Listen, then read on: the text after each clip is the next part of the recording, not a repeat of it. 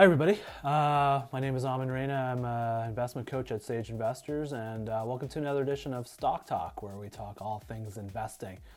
Um, for those of you who've uh, been following my website, uh, tap into my website, uh, www.sageinvestors.ca. One of the things I've done over the past many years is I've always uh, uh, had a blog out there where I kind of update and post various different uh, observations that I have of consensus thinking on various issues uh, in the economy, in the stock market, and general pop culture.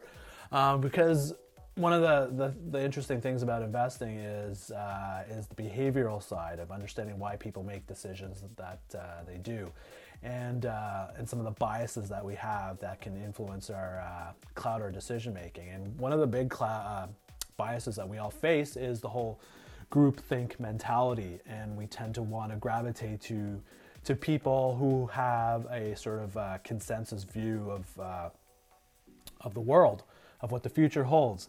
And oftentimes in investing, that's kind of a dangerous thing because a lot of times if, by, if you're following the crowd and chasing, chasing performance, um, that often leads to uh, a lot of disappointment.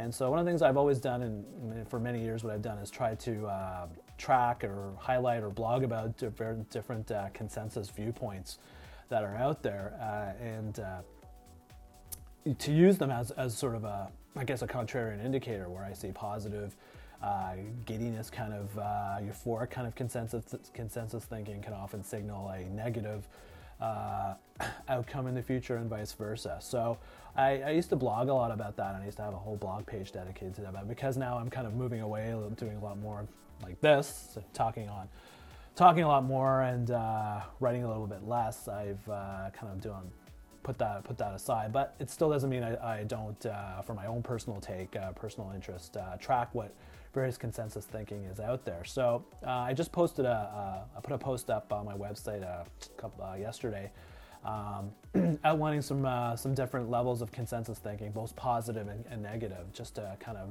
uh, put together a little bit of a snapshot in terms of what's the overall sentiment uh, of investors and of stock of the stock market uh, overall. So I thought I'd just share with you a couple of things that I've come across. Um, in terms of uh, that consensus, uh, consensus, consensus type thinking. Uh, one article that I came across was uh, a research report by RBS uh, in January that came out, and it basically was a very chicken little type of uh, analyst report, which is really surprising to hear. You just don't see a lot of analysts like screaming "run for the hills." But anyway, this RBS report basically called to uh, recommend it to its clients to basically sell everything, quote unquote, sell everything, and to quote unquote brace for a cataclysmic year. And uh, this was at the time where stocks were, you know, in January were, were really pulling back, and it was just really interesting to see that kind of mentality out there, especially from a from a you know from an institutional type of uh, analyst.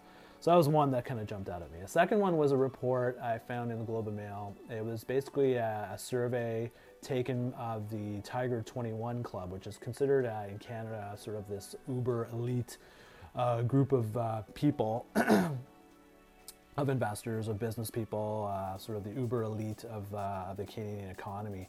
And uh, they chimed in with a survey in terms of their predictions for 2016. And so, overall, that consensus, the Tiger 21 consensus, uh, the high net worth consensus, they're, what they're looking at is they're projecting, or they're, what they're seeing out there is that the Canadian economy is going to be getting weaker. They're seeing that at some point real estate prices in Canada are probably going to pull back, uh, in specifically, I guess, in Toronto and Vancouver. Um, they see the Canadian dollar as getting weaker, um, going even below uh, 60, six, below 70 cents. Um, their viewpoint of the U.S. economy is that uh, they expect to see it uh, improve modestly uh, in 2016. And uh, they also project that uh, commodity prices are, are, are, are, commodity prices have hit bottom. Sorry, the phone rang there. Uh, commodity prices have hit bottom. Um, so that was one interesting consensus viewpoint. Another consensus viewpoint I found I came across was that there was a report from CIBC talking about how investors, uh, Canadian investors, are hoarding cash like like nobody's business, and uh, the level of cash being held by by Canadians is at the highest level since about 2011. and uh, which is which is interesting because again, when we're looking at consensus thinking, when a, a, mentality is that if a lot of people are holding on to money right now or are going in cash, it's usually a time when you shouldn't be going into cash. And this was all at the time when the stock market again was crapping out a bit in January and uh, February. So it's interesting that people are going more to cash when the reality is from an investing perspective, that's the time when you actually should be putting money to work. So it was an interesting take uh, from, from the CIBC report. Uh, another report with uh, was from Barron's, and under one of the things I always look for are magazine covers or newspaper covers because they usually, when you see a flashpoint kind of cover uh, that marks sort of a peak or a low value in a, in, in a cycle of something, it's usually uh, sort of a jump the shark moment where the, that peak has, has occurred. And in the Barron's, uh, in February 8th, they put out an article saying that uh, the world is uh, approaching a, we're approaching a world of $20 oil, and they put it big on their cover. And uh, when I see covers like that type of things, where that kind of like stomping the pounding the table on a certain thing that's going to happen, chances are it's not going to happen. Sure enough, as soon as that, uh, that issue came out, oil went, instead of going downward, has gone upward. It's gone up to now $33. So go figure. So magazine covers are a really interesting take in understanding a consensus because uh, it usually marks usually a peak or a, a, bottom of a cycle. And so in that case, that, that oil cycle maybe where it may have been the, uh, the bottom. Uh, finally, uh, another article uh, that I came across was a research report by Manulife talking about how Canadians now, over the last few months and the last six months, have really lost a lot of appetite for uh, holding investments, specifically mutual funds, ETFs. The, the, the, the, confidence level that Canadians have in those products have gone to uh, we have reached the lowest level it's had in about six months. So again, another indicator that you know what, if, if, if retail investors are, are starting to shy away from investing and from stocks and putting money in the stock market, that might actually be a signal where you know what, maybe we want to start looking at starting to build positions in, in the market. So another interesting uh, uh, retail uh, consensus uh, viewpoint.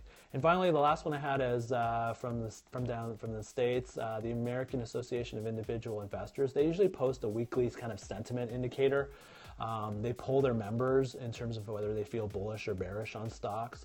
And uh, in a more, more recent report, um, uh, their survey revealed that retail investors or their members have reached the lowest level of optimism about stocks uh, since 1993, and that's like saying something. So there's like a, lot of uber bearishness out there in terms of investing, in terms of the stock, in terms of the stock market. The events of the last couple of months may have really freaked people out.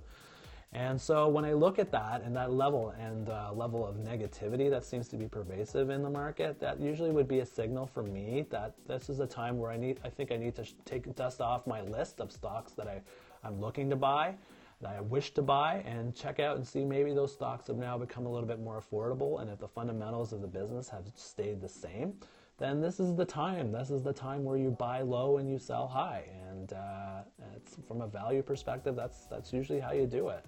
So uh, it's interesting that we, there seems to be a fair amount of negativity uh, in the market. So I was trying to look for, on the flip side, I was trying to look for some positive moments of consensus uh, thinking out there. And the only one thing I could find out there was that a, a survey came out talking about uh, more and more Americans now are, are quitting their jobs. They're quitting their jobs to find other jobs, and uh, this is uh, it's reached a very high level. And to me, it's a positive consensus indicator that if people are willing to to quit their jobs, it means that there may be something better out there. And that's usually a good sign of a, of a, of a healthy or a growing economy is that there are opportunities everywhere.